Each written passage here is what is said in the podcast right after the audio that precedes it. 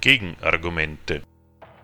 Informationen zu unseren Sendungen und unsere Kontaktadresse findet ihr auf unserer Homepage www.gegenargumente.at.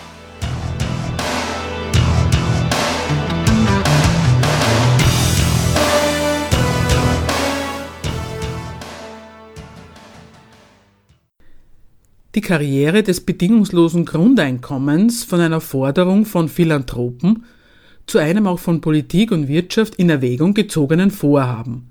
Teil 2 Das bedingungslose Grundeinkommen ist ein Thema, das spätestens seit der Volksabstimmung in der Schweiz und dem Beginn der Diskussion über die Folgen der Digitalisierung der Produktion die Schmuddelecke der Philanthropen verlassen hat.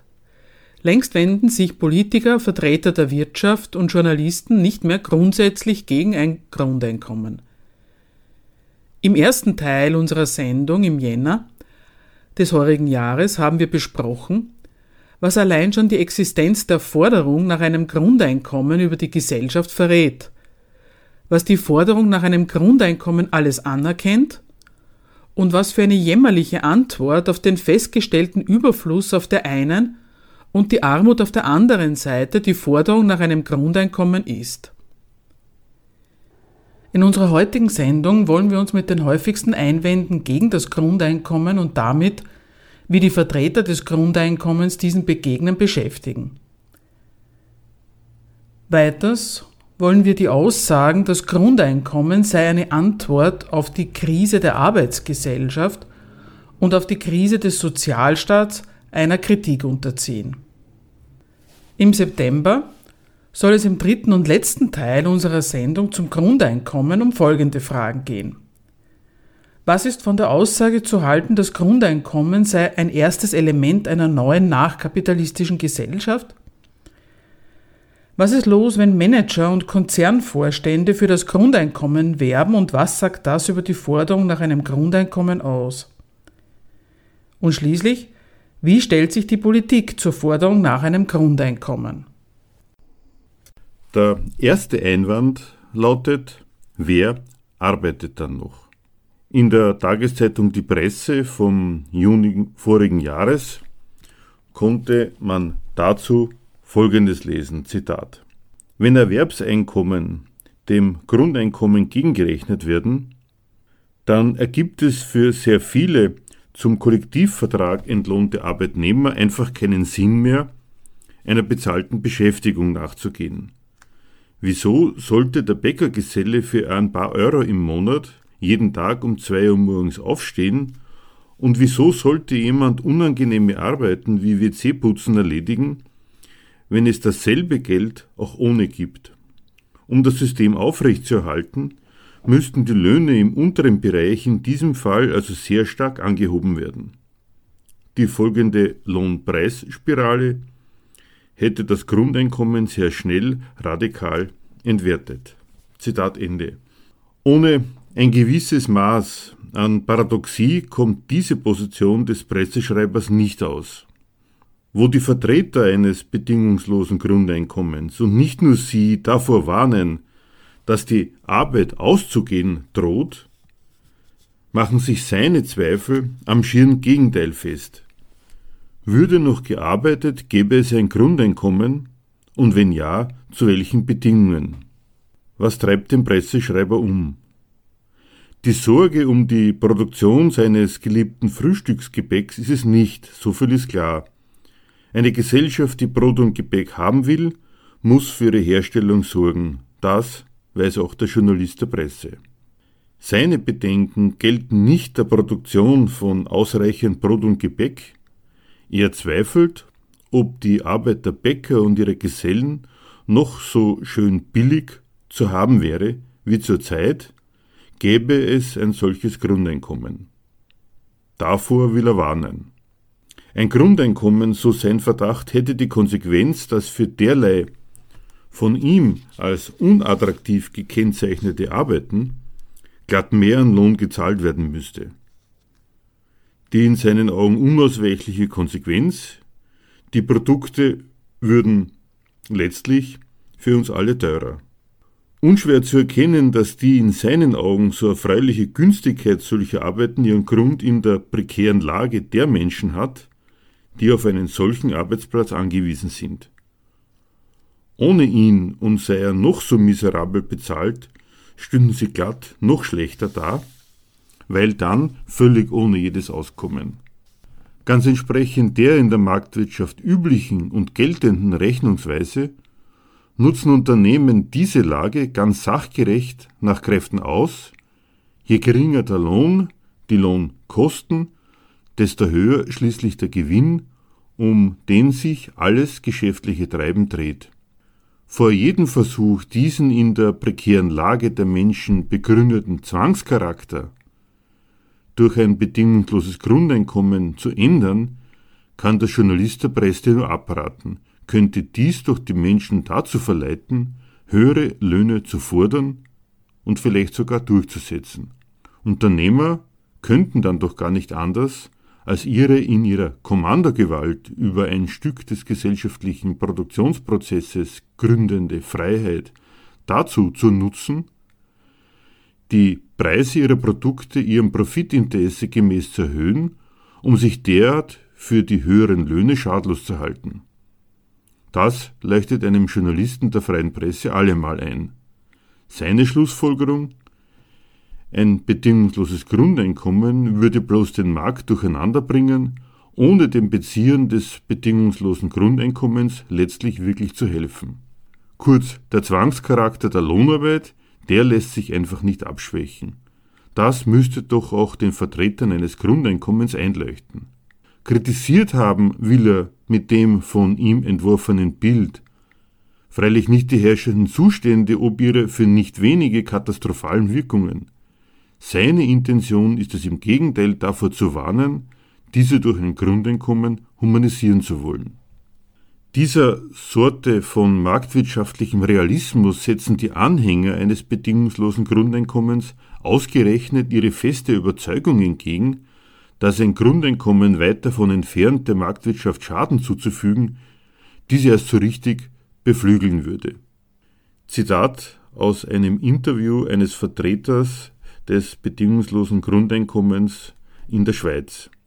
Das Grundeinkommen ist weder leistungs- noch arbeitsfeindlich. Ganz im Gegenteil. Wir können wesentlich produktiver werden, wenn unsere Existenz gesichert ist. Einkommen ist nicht nur Grundlage zum Leben, sondern auch Grundlage für Leistung. Meine Arbeit wird desto besser, je mehr ich mit ihr verbinde. Wer nur arbeitet, um über die Runden zu kommen, kann seine Leistung nicht voll entfalten. Zitat Ende. Verstehen können die Schweizer Vertreter des Grundeinkommens die Sorgen des Presseschreibers allemal. Der Erfolg der Unternehmen muss schon sein. Das sehen Sie nicht anders als der genannte Kritiker eines Grundeinkommens. Anders als er sind Sie nur davon überzeugt, dass ein Grundeinkommen diesem Erfolg nicht nur nicht ab, sondern ganz im Gegenteil ausgesprochen zuträglich wäre. Befreit von der Sorge um den Arbeitsplatz könnten sich die Menschen zur Freude der Unternehmen erst so richtig ins Zeug legen und zeigen, was in ihnen steckt. So ganz verlassen sich freilich auch die Verfechter eines bedingungslosen Grundeinkommens nicht auf ihren Glauben in die arbeitsame und schaffensfrohe menschliche Natur im Dienste der Wirtschaft. Auch sie kennen daher durchaus noch handfestere Argumente und Hebel, warum die Sorge von Politik, Journalie und Unternehmen die Arbeitskräfte könnten ausgehen, unbegründet ist. Zitat wieder von einem Vertreter des Schweizer Grundeinkommens.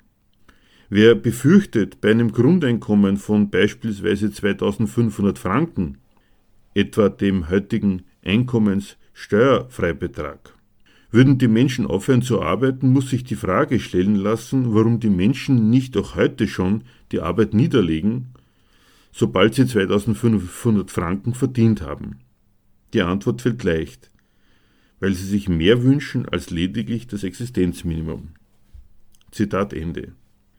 Einerseits handelt es sich dabei freilich um einen Idealismus in Sachen heutiger Arbeitsverhältnisse. Als ob Arbeitnehmer die Freiheit hätten, sich die Anzahl der Arbeitsstunden ganz nach ihrem Gutdünken einzuteilen. Was und wie lange an einem Arbeitsplatz zu leisten ist und was man damit verdient, entscheiden noch immer die Unternehmer gemäß ihrer Kalkulation. Andererseits und vor allem sind derlei Aussagen aber eine brutale Auskunft. Mitten in einer Welt des Überflusses werde die Niedrigkeit des bedingungslosen Grundeinkommens schon dafür sorgen, dass Menschen sich trotz Grundeinkommens um eine Erwerbsarbeit bemühen dass sie eine solche finden, wollen die Verfechter eines Grundeinkommens freilich nicht versprechen. Vom vorgeblich menschenfreundlichen Charakter eines bedingungslosen Grundeinkommens bleibt bei solchen Argumenten wahrlich nichts mehr über. Dass den Unternehmen die Arbeitskräfte ausgehen könnten, ist freilich nicht der einzige Einwand, der gegen ein Grundeinkommen erhoben wird. Ist ein solches Grundeinkommen denn überhaupt finanzierbar, lautet die nächste Frage, mit der die Vertreter eines Grundeinkommens sich konfrontiert sehen. Derlei Zweifel an der Finanzierbarkeit weisen die Vertreter eines Grundeinkommens nicht einfach zurück, sondern nehmen sie ernst. Ausgangspunkt der Forderung nach einem Grundeinkommen ist der allseits geteilte Befund, dass künftig immer mehr Menschen jede Möglichkeit genommen wird, auch nur ein Auskommen zu verdienen. Derlei Resultate der Ökonomie lassen die Vertreter eines Grundeinkommens aber nicht in ihrem Glaube irre werden, letzter Zweck allen Produzierens sei die Versorgung der Menschen mit allem Nötigen. Dieser fixen Überzeugung gemäß ziehen sie daraus, dass diese Versorgung immer weniger zustande kommt, nicht den Schluss nach den Gründen dieser systematischen Abweichung der Realität von ihrem Versorgungsideal zu suchen, sondern machen sich stattdessen an den Beweis, dass die Realität und ihr eigenes Ideal von ihr sich ganz und gar systemkonform durch ein Grundeinkommen zur Deckung bringen lassen. Ausnahmslos alle Verfechter eines Grundeinkommens machen sich daher zum Zweck dieses Nachweises daran, ein Finanzierungsmodell zu entwerfen. Wer ein Grundeinkommen fordert, geht vom Befund aus, dass der Lohn für Arbeit in den Betrieben, der Bereich der Gesellschaft, der den gesamten materiellen Reichtum hervorbringt, noch nicht einmal das Überleben der Menschen hergibt. An dieser Wirtschaft, darin besteht Einigkeit unter den Vertretern des Grundeinkommens, muss und soll sich nichts ändern. Deren Zweck, Mehrwertproduktion, Produktion und Konsumption für Profit soll bleiben, wie er ist. Wenn aber die Wirtschaft nicht für existenzsichernde Löhne sorgt, bleibt als Finanzier des Grundeinkommens einzig der Staat. Da er das Geld dafür qua Steuern der Wirtschaft entzieht, die dadurch aber keinesfalls geschädigt werden soll, werden die diversen Einnahmen und Ausgabenposten des Staatshaushaltes einer akribischen Überprüfung unterzogen und Vorschläge dafür erarbeitet, wie sie im Sinne der Leistbarkeit des Grundeinkommens zu modifizieren wären. Die Modellbildnerei beginnt gewöhnlich mit der Festlegung einer konkreten Höhe des Grundeinkommens, die sich, wie die folgenden Überlegungen zeigen werden, nicht zufällig an der staatlich definierten Armutsgrenze orientiert. Für Kinder wird in der Regel ein noch geringeres Grundeinkommen veranschlagt. Steht die Höhe des Grundeinkommens einmal fest, ergibt sich der gesamte Finanzbedarf durch Multiplikation mit der Zahl seiner Bezieher. Sofort stellt sich allen Modellbildnern die Frage, wer zum Kreis der Empfänger gehören soll. Diese Entscheidung fällt bei allen längs des Kriteriums, wer im jeweiligen Land seinen Lebensmittelpunkt hat. Je nach Modell werden darunter entweder alle Staatsbürger gefasst oder aber jene, die eine gewisse Mindestdauer im Land ansässig sind. Dies alles definiert, ergibt sich der gesamte Finanzbedarf durch einfache Multiplikation. Gegengerechnet wird bei allen sofort, was durch das Grundeinkommen alles an staatlichen Ausgabenposten eingesperrt werden kann. Die, je nach Modell und Interessenslage und Gesellschaftsentwurf des Modellbastlers, leicht unterschiedliche lange Liste an Einsparungen beginnt bei der langfristigen Streichung der Pensionen und der Streichung der Lohnfortzahlung im Krankheitsfall. Wer in Sachen Pension oder Krankheit mehr will, darf sich wie bisher eigenverantwortlich versichern, so er kann. Mit dieser Eigenverantwortung ist ja nicht gemeint, dass jeder, der will, auch das nötige Kleingeld verdienen kann. Die Liste setzt sich fort mit der Streichung der Sozialhilfe und von Teilen der Arbeitslosenhilfe. Eingerechnet werden weiters Einsparungen im Bereich der Pflege. Ebenfalls entfallen die Leistungen des Familienlastenausgleichsfonds. Der Kinderbetreuungsbonus, der Mutter-Kind-Zuschuss, Beihilfen in Ausbildungszeiten, Beihilfen beim Studium und, und des Familienhärteausgleichsfonds. Auch Wohnbeihilfe soll es nur noch in Sonderfällen geben. All das gilt ja als nicht mehr notwendig. Jeder kriegt schließlich ein Grundeinkommen. Da wegen der Bedingungslosigkeit des Grundeinkommens die Bedarfsprüfung entfällt, sollen auch die zahlreichen Angestellten der Arbeitsmarktverwaltung als überflüssig entlassen und ihre Löhne eingespart werden. Die verlieren damit zwar Job und Einkommen, macht aber nichts. Auch ihnen steht ja künftig das üppig bemessene Grundeinkommen zu. Als nächstes beginnt die Suche nach der Bedeckung des noch offenen Betrags. Mit Ausnahme von Götz Werner, prominenter Vertreter eines Grundeinkommens und Besitzer einer Drogeriemarktkette, der dieses Grundeinkommen vollständig über eine deutlich erhöhte Mehrwertsteuer finanziert wissen will, bildet bei den Vertretern eines Grundeinkommens die nach modifizierten Steuersätzen berechnete Lohn- und Einkommensteuer den Hauptposten der Einnahmenseite. Unterschiede ergeben sich nach der konkreten Art des Steuermodells. Auf Friedman geht ein Flat-Tax-Modell für die USA der 60er Jahre des vorigen Jahrhunderts mit einer negativen Einkommensteuer für die untersten Einkommen zurück. Thomas Straubhaar, Direktor des Hamburger Weltwirtschaftsinstitutes, Strengmann Kuhn von der Universität Frankfurt am Main, Florian Walkobinger von der Innsbrucker Gesellschaft für angewandte Wirtschaftsforschung oder auch Dieter Althaus, ehemaliger CDU-Ministerpräsident von Thüringen, sehen für die Finanzierung des Grundeinkommens eine Flat-Tax, einen einheitlichen Steuersatz für alle Einkommen unabhängig von der Höhe des Einkommens, in den auch die bisherigen Sozialversicherungsbeiträge integriert sind, vor.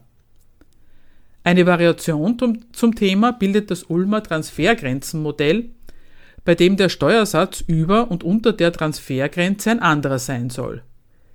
Die Transfergrenze ist dabei jenes Bruttoeinkommen, bei dem die zusätzlich zu entrichtende Steuer durch das Grundeinkommen gerade noch ausgeglichen wird. Wer mehr verdient, gehört zu den Verlierern. Wer ein geringeres bis gar kein Bruttoeinkommen hat, gehört zu den Gewinnern. Das Grundeinkommen über die Einkommensteuer finanzieren möchte auch ATTAC Österreich. Im Unterschied zu den genannten Finanzierungsmodellen kennt der integrierte Tarif von ATTAC, in den ebenfalls Sozialversicherungsbeiträge eingerechnet werden, aber Steuerstufen. Fallen soll, wenn es nach ATTAC geht, außerdem jede Sonderbehandlung des 13. und 14. Gehalts ebenso wie die Höchstbeitragsgrundlage der Sozialversicherung.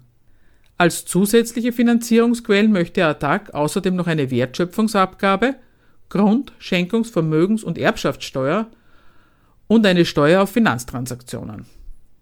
Da das Überleben durch das bedingungslose Grundeinkommen zur Staatsaufgabe wird, muss es aus dem Staatshaushalt bedient werden. Die gesammelten Steuervorschläge sollen, das ist das ausdrückliche Anliegen, realistisch sein. Dazu müssen die Haushaltsposten freilich notwendig im engeren Sinne fiskalisch betrachtet werden. Zwei Prinzipien durchziehen demgemäß alle Überlegungen zur Finanzierung des bedingungslosen Grundeinkommens, unabhängig davon, ob es sich um Modelle handelt, die sich selbst als emanzipatorisch verstehen oder um die Konzepte eines Straubhaar, Strengmann-Kuhn, Kolbinger oder Althaus. Das erste dieser Prinzipien lautet, der Staatshaushalt muss ausgeglichen sein. Finanzierung des bedingungslosen Grundeinkommens durch Staatsverschuldung steht bei niemandem in Rede. Einnahmen und Ausgaben müssen in Deckung sein. Alle Überlegungen, die Höhe des bedingungslosen Grundeinkommens betreffend, sind damit eingebannt in die engen Grenzen des heutigen Staatshaushaltes. Das zweite Prinzip, um das kein Modell herumkommt, lautet, die Finanzierung des bedingungslosen Grundeinkommens, wie immer im Detail ausgestaltet, darf keinesfalls die Quellen der Finanzierung beschädigen. Als Konsequenz davon wird schwer darauf geachtet, wie die verschiedenen Steuern auf Wirtschaft und Verhalten der Leute wirken. Alle alten wie neuen Steuern wollen quantitativ wie qualitativ daraufhin durchleuchtet werden, wie sie sich auf das Wachstum des Kapitals, das schließlich das bedingungslose Grundeinkommen als Nebenprodukt abwerfen soll, auswirken. Dabei tun sich deutliche Unterschiede zwischen den verschiedenen Steuerquellen auf. Produktives Kapital darf man schon einmal nicht besteuern. Würde dies doch die Basis des Wachstums, das das Grundeinkommen finanzieren soll, beschränken. Analoges gilt auch für die Gewinne. Würde ihre Besteuerung durch die Konkurrenz und damit die Wachstumspotenz der heimischen Wirtschaft im internationalen Vergleich verschlechtern. Selbst ADAC, die als einzige überhaupt Gewinnsteuern in Erwägung zieht, fordert daher die Zitat globale Koordination der Unternehmensgewinnbesteuerung, kann sich also eine solche Steuer höchstens im internationalen Gleichklang vorstellen. Die Konkurrenzposition der österreichischen Wirtschaft soll keinesfalls verschlechtert werden. Ein ähnliches Schicksal würden, da kann man sich bei so viel Verständnis für die Sorgen und Nöte des Kapitals sicher sein, wohl die ebenfalls geforderte Wertschöpfungsabgabe erleiden, wenn ADAC denn in der Position wäre, darüber zu befinden. Ganz und gar nicht zufällig daher, dass beinahe alle Vertreter eines bedingungslosen Grundeinkommens auf die Lohn- und Einkommensbesteuerung als Hauptfinanzierungsquelle dieses bedingungslosen Grundeinkommens verfallen. Geld, das nur dem Konsum dient, darauf kann getrost zugegriffen werden. Das beschränkt zwar den Konsum der Betroffenen, nicht aber das Wachstum. Wer sich dann noch um den Verlust der Kaufkraft sorgt, kann sich damit beruhigen, dass die in ein bedingungsloses Grundeinkommen verwandelten Steuereinnahmen ja mit Sicherheit ausgegeben werden. Den Standpunkt, dass die Bezahlung des bedingungslosen Grundeinkommens keinesfalls dem Kapital aufgebürdet werden dürfe, treibt Götz Werner auf die Spitze, ein prominenter Vertreter eines Grundeinkommens, seines Zeichens äh, Besitzer einer Drogeriemarktkette, der es statt durch Steuern auf Einkommen und Löhne durch die Anhebung der Mehrwertsteuer auf knapp 50 Prozent finanzieren möchte. Für ihn, Zitat, gehören Grundeinkommen und Konsumsteuern unbedingt zusammen. Mit den Grundeinkommen lassen wir die Menschen in Ruhe arbeiten, frei von Existenzangst. Mit der Konsumbesteuerung lassen wir das Kapital in Ruhe arbeiten, frei von Zugriffen, bevor die Wertschöpfung in konsumfähigen Leistungen für die Gesellschaft zu einem Abschluss gekommen ist. Zitat Ende. Für Götz Werner ist sogar noch die Steuer, die den Beschäftigten von ihrem Lohn abgezogen wird, eine Störung des Kapitals.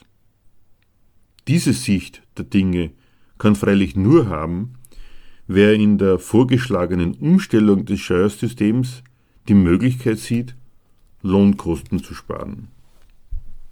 Zitat Bei einem Grundeinkommen würden die heutigen Sozialleistungen ganz oder zumindest teilweise entfallen.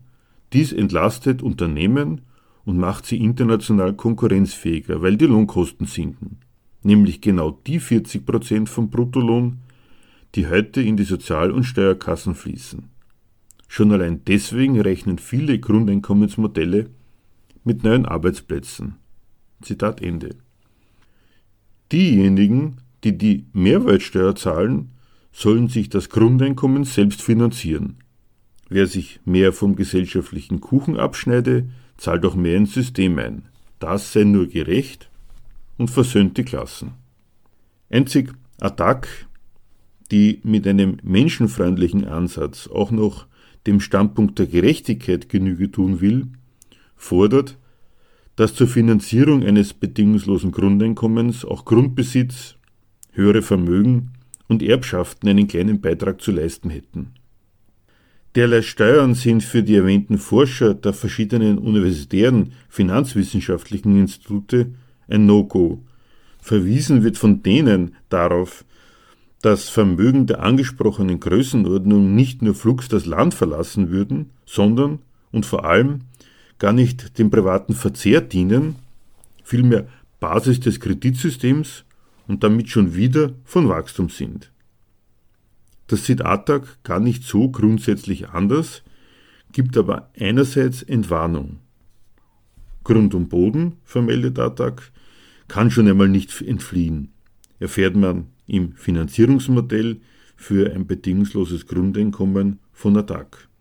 Und was Geldvermögen betrifft, träumt die Organisation von einem europäischen Gleichgang, der es doch möglich machen müsste, die Frage der Flucht von Geldvermögen irgendwie in den Griff zu kriegen. Wer außerdem, wie auch Attac, das Wachstum in den Dienst der Finanzierung eines bedingungslosen Grundeinkommens stellen möchte, wird sich wohl auch noch zur Erkenntnis vorarbeiten, dass Steuern auf Erbschaften, zumindest wenn es sich um die Vererbung von Betriebsanlagen handelt, kontraproduktiv wären. Zum einen bedroht das wieder einmal die sowieso schon spärlichen Arbeitsplätze und zum anderen wäre das schon wieder eine Beschränkung des Wachstums, aus dem das Grundeinkommen finanziert werden soll. Wie immer im Einzelnen von den verschiedenen Vertretern eines bedingungslosen Grundeinkommens gerechnet wird. Eines kommt ganz und gar nicht zufällig bei allen raus. Angesagt ist fiskalisches Denken, das bedeutet staatliche Einnahmen ebenso wie staatliche Ausgaben sind unter dem Gesichtspunkt ihrer Wirkung auf das Wachstum zu betrachten. Keinesfalls darf die Wirtschaft in Form von Steuern und Abgaben merklich mehr an Geldmitteln entzogen werden als zurzeit. Erbracht werden solle der Beweis der Realitätstauglichkeit des Grundeinkommens und der ist nur dann geleistet, wenn es aus dem Haushalt zu bestreiten geht. Der ist doch die Realität, an der gemessen wird. Weil zweitens jeder Steuerabzug die Gefahr in sich birgt, dass er das Wachstum, das in den Dienst des bedingungslosen Grundeinkommens gestellt werden soll, beschränkt, ist sorgsam abzuwägen, wo zugegriffen werden darf und wo keinesfalls. An der Erfüllung dieser beiden Prinzipien kommt keiner der Vorschläge, in welch wohlmeinender Absicht auch immer formuliert, herum. Selbst die menschenfreundlichsten Vertreter kommen in Anwendung dieser zwei Prinzipien immer nur auf ein mehr als bescheidenes Grundeinkommen, knapp über dem, was in der heutigen EU ganz offiziell als Armut gilt. So stolz die Vertreter eines bedingungslosen Grundeinkommens auch darauf verweisen mögen, dass ihr Grundeinkommen finanzierbar ist, ist diese Finanzierbarkeit letztlich Resultat einzig der Bescheidenheit ihres Anspruchs eines Anspruchs, der nicht Maß nimmt am vorhandenen Reichtum, an den produktiven Potenzen unserer Gesellschaft und der noch von allen Vertretern des bedingungslosen Grundeinkommens zitierten schier grenzenlosen Möglichkeit der Produktion von Gütern aller Art, sondern an der Möglichkeit, mitten in diesem Überfluss den Menschen wenigstens ein Überleben in Würde ermöglichen zu können. Sowas Erbärmliches kommt raus, wenn man der Realität die Übereinstimmung mit dem eigenen Ideal von ihr abtrotzen will.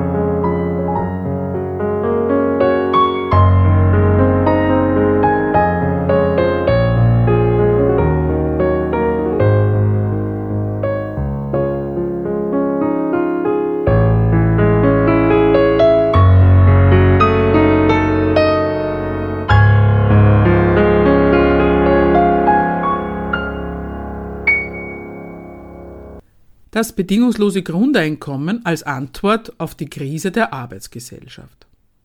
Eine bereits seit den 80er Jahren des vorigen Jahrtausends beschworene Gefahr, die Arbeitsgesellschaft ist am Ende, hieß ein Beitrag von Ralf Dahndorf in der Zeitschrift Die Zeit aus dem Jahre 1982.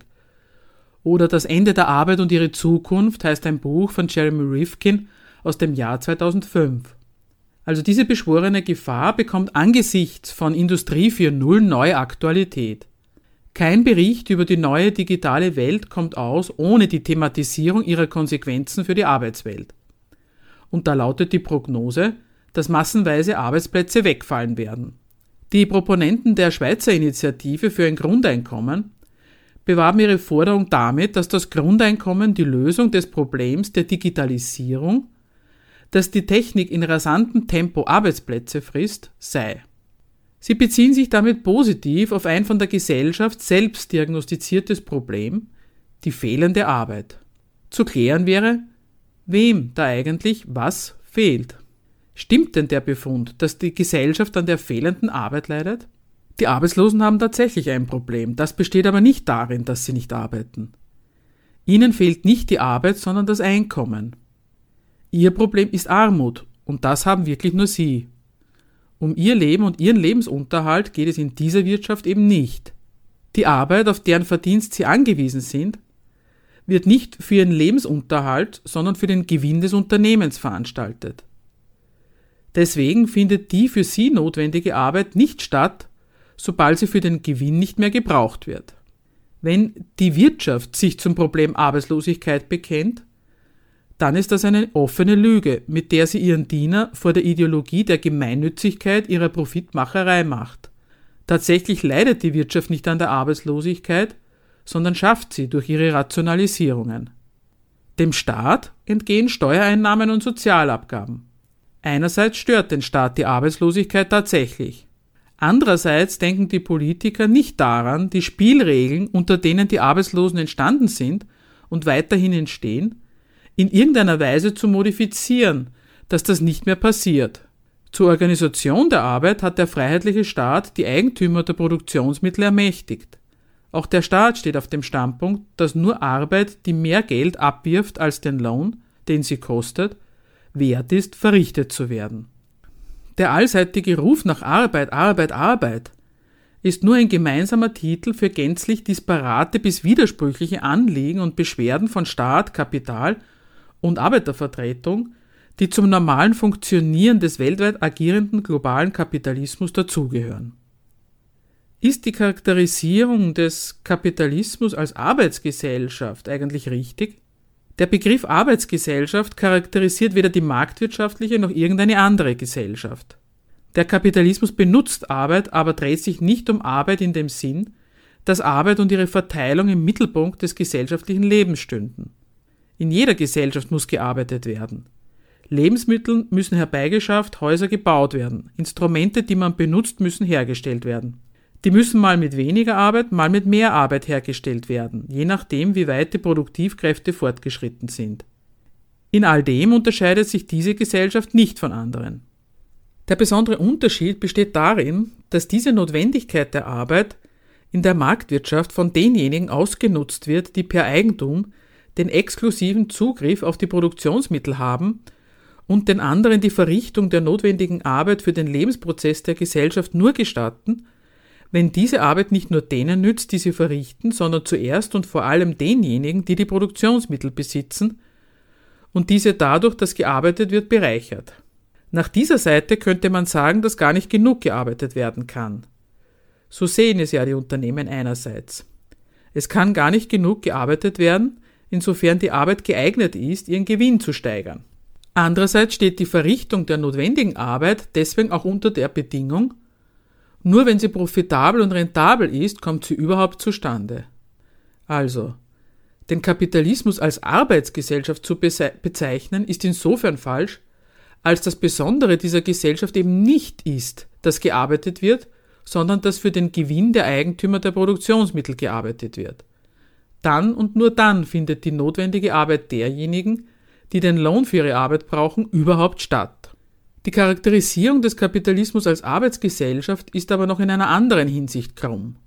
Die Wortschöpfung Arbeitsgesellschaft behauptet die in jeder Gesellschaft nötige Arbeit als den speziellen Dreh- und Angelpunkt dieser Gesellschaft, die ihre Gliederung, die Stellung der Menschen in ihr bestimmt. Wörtlich genommen stimmt an diesem Bild nichts. Nie hat die ganze Gesellschaft gearbeitet, nie wurden Menschen, wie irrational das auch wäre, mit Arbeit versorgt. Nie war Arbeit Grund und Quelle der Teilhabe am gesellschaftlichen Reichtum. Noch immer gilt, dass die wirklich Reichen nicht arbeiten, aber darüber entscheiden, ob die Arbeit der anderen zustande kommt. Und das tut sie nur dann und nur in dem Maß, in dem sie die Eigentümer der Produktionsmittel bereichert. Diesen gehört der gesellschaftliche Reichtum und wenn sie Teile davon als Lohn auszahlen, dann gilt als gerechte Teilhabe der Arbeitsleute daran genau immer das, was sie sich von ihren Löhnen kaufen können. Warum das Gerede vom Ende der Arbeitsgesellschaft verkehrt ist. Dass die heutigen Arbeitslosenraten höher sind als in den 70er Jahren, ist das eine. Aus einem Anstieg der Arbeitslosenquote in Österreich von 2% im Jahr 1980 auf rund 9% im Jahr 2016 ein Ende der Arbeitsgesellschaft zu drechseln, stimmt deswegen noch lange nicht. Dasselbe Sachverhalt bedeutet doch umgekehrt, dass nicht gerade schlappe 90 Prozent arbeiten müssen. Von nichts anderem aber als genau von dieser falschen Gleichsetzung von ansteigender Arbeitslosigkeit mit einem Ende der Arbeitsgesellschaft lebt der Befund von diesem Ende der Arbeitsgesellschaft. Der Kapitalismus wird dabei an einem falschen, nämlich einem idealistischen Maßstab gemessen am Maßstab der Arbeitsversorgung.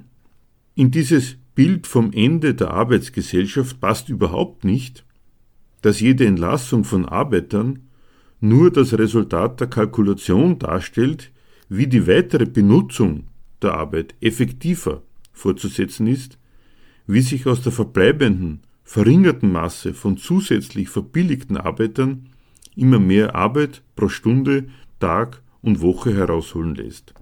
Zu dieser Rechnungsart gehört untrennbar dazu, dass der Einsatz von Arbeitsvermögen für die Verausgabung lebendiger Arbeit nicht abhängig gemacht wird von der Anzahl der auf Lohnarbeit angewiesenen Arbeiter. Überflüssige, also einkommenslos gemachte Lohnarbeiter werden bekanntlich sogar umgekehrt als Druckmittel gegen die Beschäftigten eingesetzt, was dann ein weiteres Mal die Kosten der Arbeit senkt. Mit dem Bild vom Ende der Arbeitsgesellschaft wird außerdem aus dem Zwang zur Arbeit gegen Lohn, dem in der Marktwirtschaft bedingungslos alle Lohnabhängigen unterworfen sind, ein Auftrag zur Arbeitsbeschaffung an diese Produktionsweise abgeleitet. Nach dem Motto, wenn diese Produktionsweise schon die eigentumslosen Leute dazu nötigt, ihr Arbeitsvermögen zu verkaufen, dann muss sie auch dafür sorgen, dass die das auch können. Wenn das, was nie Zweck der Marktwirtschaft war, die Arbeitsversorgung, nicht mehr geht, dann muss der Mangel an Arbeit mit einem Grundeinkommen beantwortet werden. Das Grundeinkommen, eine verkehrte Schlussfolgerung aus einem ebenso falschen Befund. Die Vertreter des Grundeinkommens stellen die Wirkung der vergangenen und zukünftigen Rationalisierungen fest, sind mit diesen unzufrieden, wollen daraus aber keinen Schluss auf die Funktionsweise der Wirtschaft ziehen, sondern sind fest entschlossen, dieser Wirtschaft ihre eigenen Resultate als ihr Problem umzuhängen. Dazu ein längeres Zitat. Und zwar von der Seite vom Grundeinkommensvertreter aus Deutschland. Also Zitat. Thesen zum Grundeinkommen. Erstens, das Einkommen ist heute Voraussetzung, nicht Folge von Arbeit. Denn erst muss man leben können, dann kann man arbeiten. Ein großer Teil der heute geleisteten gesellschaftlichen Aufgaben wird geleistet, ohne ein Einkommen vom Staat zu erhalten. Viertens. In unserer Gemeinschaft werden zunehmend mehr Arbeitskräfte durch Automatisierung von Produktionsprozessen ersetzt, bei steigender Produktivität. Weil jedoch die Verteilung von Einkommen an die zur Mangelware gewordenen Erwerbsarbeitsplätze gekoppelt bleibt, nimmt die Konkurrenz zu und die Löhne sinken. Fünftens. Das Festhalten am Ziel der Vollbeschäftigung und dem traditionellen Arbeitsplatz Begriff erzeugt widersinnige Rahmenbedingungen. Hochproduktive Automaten erzeugen Überkapazitäten an Gütern für mehr als eine Volkswirtschaft und entlassen Millionen Bürger in die Einkommenslosigkeit. Jeder Einzelne soll sich aber dennoch durch eigene Leistung selbst versorgen. Sechstens, wenn mit immer weniger Arbeitskräften immer mehr produziert werden kann, ist die Arbeitslosigkeit ein Gewinn für die Gemeinschaft und Vollbeschäftigung eine, Illusion. Zitat Ende. Der Reihe nach. Dass Millionen Bürger in die Einkommenslosigkeit entlassen werden, wie es im Zitat heißt, jeder Einzelne sich aber dennoch durch eigene Leistung selbst versorgen soll, das halten diese Vertreter des Grundeinkommens für widersinnig. Widersinnig deshalb, weil Menschen auch weiterhin darauf verwiesen sind, ihren Lebensunterhalt durch Arbeit zu verdienen, obwohl es diese Arbeit zugleich immer weniger gibt, weil immer mehr dieser Arbeit von Maschinen verrichtet wird, ihre Arbeitskraft daher immer weniger gebraucht wird. Widersinnig ist das freilich nur vom Standpunkt ihres, auch durch das Stattfinden des faktischen Gegenteils nicht zu erschütternden Glaubens, in unserer Gesellschaft ginge es darum, die Menschen zu versorgen oder jedenfalls wenigstens darum, ihre Existenz zu sichern. Diesem Glauben gemäß nehmen Sie die Aussage der Politik, ihr ginge es um Vollbeschäftigung der Erwerbsarbeitsplätze wegen, ohne die viele Menschen schließlich ohne Einkommen dastünden, für bare Münze, und erklären sich das Festhalten an dieser Politik trotz des, wie sie meinen, notwendigen Scheiterns damit, dass die Politik einem falschen Arbeitsbegriff anhänge, sich in anderen Worten einen anderen Verteilungsmechanismus von Einkommen als über Arbeit einfach nicht vorstellen könne. Ginge es bei den Arbeitsplätzen tatsächlich um den Erwerb, wie die von den Autoren positiv zitierte Kategorie Erwerbsarbeitsplatz suggeriert, wäre Erwerbsquelle zu sein, in anderen Worten, die wesentliche Bestimmung von Arbeitsplätzen, dann könnten diese Erwerbsarbeitsplätze unmöglich zur Mangelware werden, solange es Menschen gibt, die auf ein Einkommen angewiesen sind. Dass die Sache mit dem verkehrten Arbeitsbegriff nicht die Wahrheit sein kann, wäre freilich auch noch anders leicht zu durchschauen. Weder geht es der Politik um Vollbeschäftigung als für sie einzig denkbarer Weg der Verteilung von Einkommen, noch wird Einkommen überhaupt verteilt in unserer Gesellschaft. Wenn es Einkommen nur für Arbeit gibt, dann wird es schon noch darauf ankommen, dass gegen Lohn gearbeitet wird, und zwar nicht so knapp. Andernfalls würde die Politik doch tatsächlich einfach zur Verteilung schreiten, von Einkommen und der weniger werdenden nötigen Arbeit. Beides geschieht freilich nicht. Wenn die Politik unter dem Titel Vollbeschäftigung antritt, dann ist es eben nicht als Versprechen an die lohnabhängigen Bürger gemeint, um jeden Preis für Arbeit zu sorgen, was ja schon an sich ein merkwürdiges Versprechen wäre. Wer hat schon Arbeit als letzten Zweck? Arbeitsplätze einfach deshalb zu schaffen, weil Menschen auf das an ihnen zu verdienende Einkommen angewiesen sind, dazu versteht sich die Politik nicht. Arbeit, die sie meint, muss sich lohnen und war zuallererst für die Unternehmen. Alles dafür in ihrer Macht Stehende zu tun, damit Unternehmen möglichst viele lohnende Geschäftsgelegenheiten vorfinden, ihnen nach Möglichkeit alle Hindernisse aus dem Weg zu räumen, das ist der wahre Inhalt des Vollbeschäftigungsversprechens. Weil es nicht um Arbeit überhaupt als Verteilungsinstrument von Einkommen geht, sondern um lohnende Arbeit, kann diese Arbeit gar nicht produktiv genug sein, mit dem nicht nur von den Autoren bemerkten Resultat der relativen Überflüssigenmachung, nicht von Arbeit, sondern von bezahlter Arbeit. Von dieser Sorte Arbeit kann es dann in den Augen der Politik tatsächlich gar nicht genug geben. Nur geht es dabei eben nicht um Vollbeschäftigung als Mittel der Verteilung von Einkommen, sondern um Gewinn, der aus der Arbeit herausgeholt wird. Die Vertreter des Grundeinkommens sehen das anders. Der Erwerbsarbeitsplatz sichert ihrer Meinung nach nicht deswegen nicht das Auskommen der Arbeitenden, weil es dort gar nicht um deren Versorgung geht, sondern weil er zur Mangelware wird. Dass die Lohnarbeit nicht den Erhalt des Arbeitenden leistet, dass die Lohnarbeit nicht den Erhalt des Arbeitenden leistet, dass die Lohnarbeit nicht den Erhalt der Arbeitenden leistet, entdecken diese Leute also daran, dass es zu wenig davon gibt.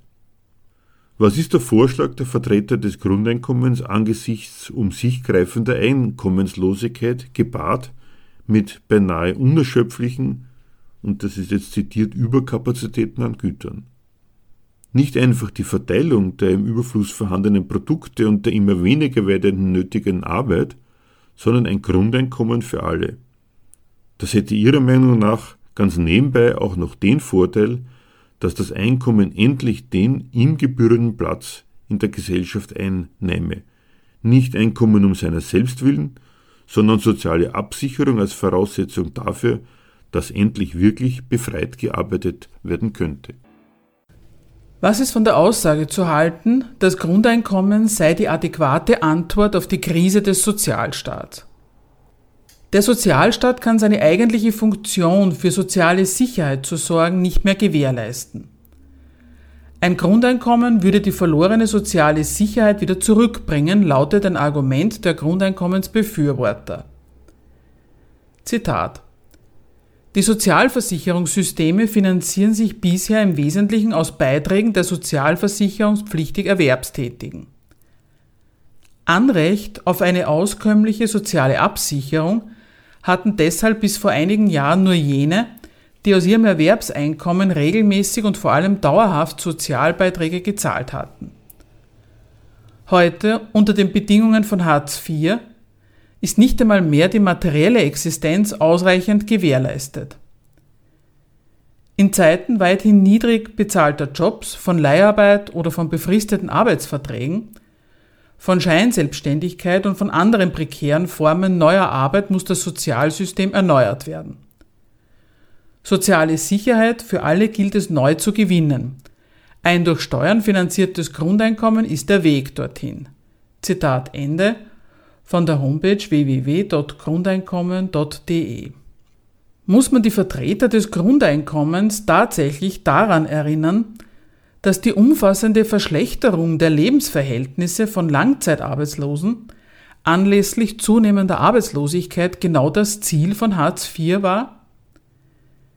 Die durch eben diese Reform beabsichtigte Einführung eines Niedriglohnsektors wird als das Erfolgsrezept für die seither wiedererlangte wirtschaftliche Stärke Deutschlands gefeiert als ob es nicht genau die Sozialpolitiker gewesen wären, die die Armut von Arbeitslosen, Niedriglöhnern usw. So durchgesetzt hätten, werden ihnen diese Resultate ihrer Politik als Auftrag, soziale Sicherheit für alle neu zu gewinnen, entgegengehalten, am besten durch ein durch Steuern finanziertes Grundeinkommen. Kann es sein, dass die mit dem Sozialstaat beabsichtigte soziale Sicherheit einen anderen Inhalt hat, als Fans des Sozialstaats sich das vorstellen mögen? Der Grund der staatlichen Notfalladministration namens Sozialstaat heißt Marktwirtschaft. Der Lohn wird im Kapitalismus nicht dafür gezahlt, dass man von ihm leben kann. Lohn bezahlt der Unternehmer dann und in der Höhe, die ihm nützt. Ob seine Arbeiter davon leben können, geht ihn nichts an. Die Arbeiter umgekehrt müssen schauen, wie sie mit dem Verdienten auskommen. Viel mehr als die Finanzierung der Lebenshaltungskosten einer Periode des Arbeitslebens ist dank der unternehmerischen Kalkulation nicht drin. Kaum wird der Arbeiter von seinem Betrieb nicht mehr gebraucht, kaum verdient er nichts, kann er seinen gewöhnlichen Alltag nicht mehr finanzieren und ist tatsächlich auf Hilfe angewiesen. Nur spricht das nicht für die Hilfe, sondern gegen das System der Lohnarbeit. Das kann man dem Sozialstaat entnehmen, dass der Lohn, den der auf Lohnarbeit angewiesene Mensch verdient, den der verdient, der sich im Büro oder in der Fabrik abplagt, nicht für ein ganzes Leben reicht. Nicht als Ausnahme, sondern als die fest eingeplante Regel.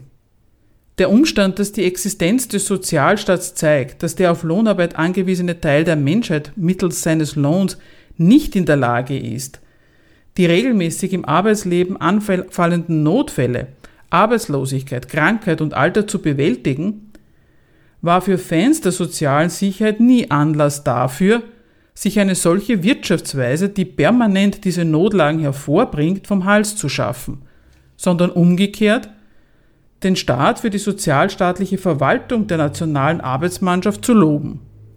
Dabei kann man an allen Abteilungen des Sozialstaats merken, dass es nie um die Abfederung des Schadens der Lohnabhängigen geht. Beispiel Arbeitslosenversicherung. Arbeitslosengeld kriegt nur, wer sich bereits ausreichend fürs Kapital nützlich gemacht hat. Sowohl die beschränkte Bezugsdauer als auch die Höhe des Arbeitslosengelds setzen den Zwang, wieder ein Kapital finden zu müssen, das die Arbeitskraft für seinen Gewinn gebrauchen kann.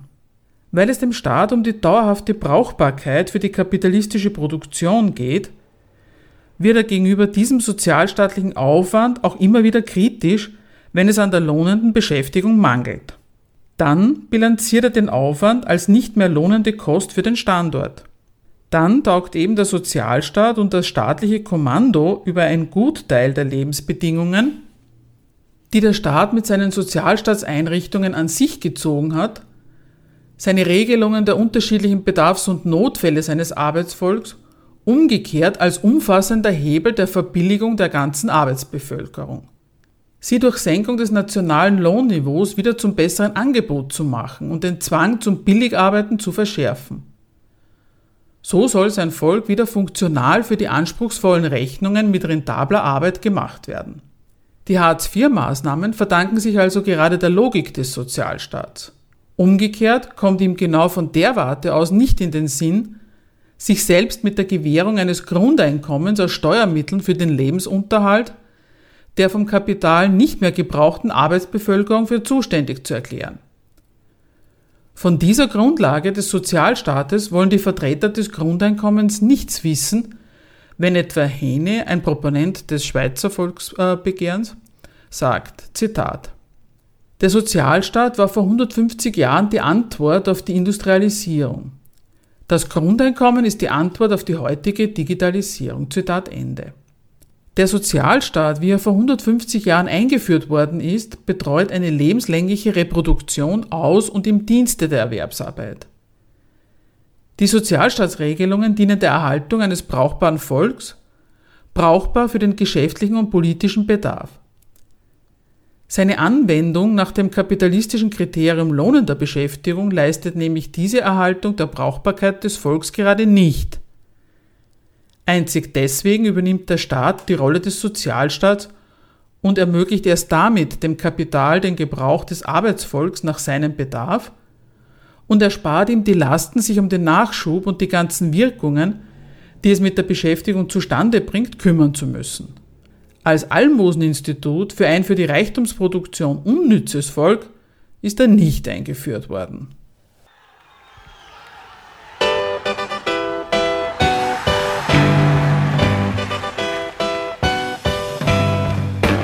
Für Diskussionsbeiträge und Kritik zu unserer Sendung verweisen wir wie immer auf unsere Homepage www.gegenargumente.at.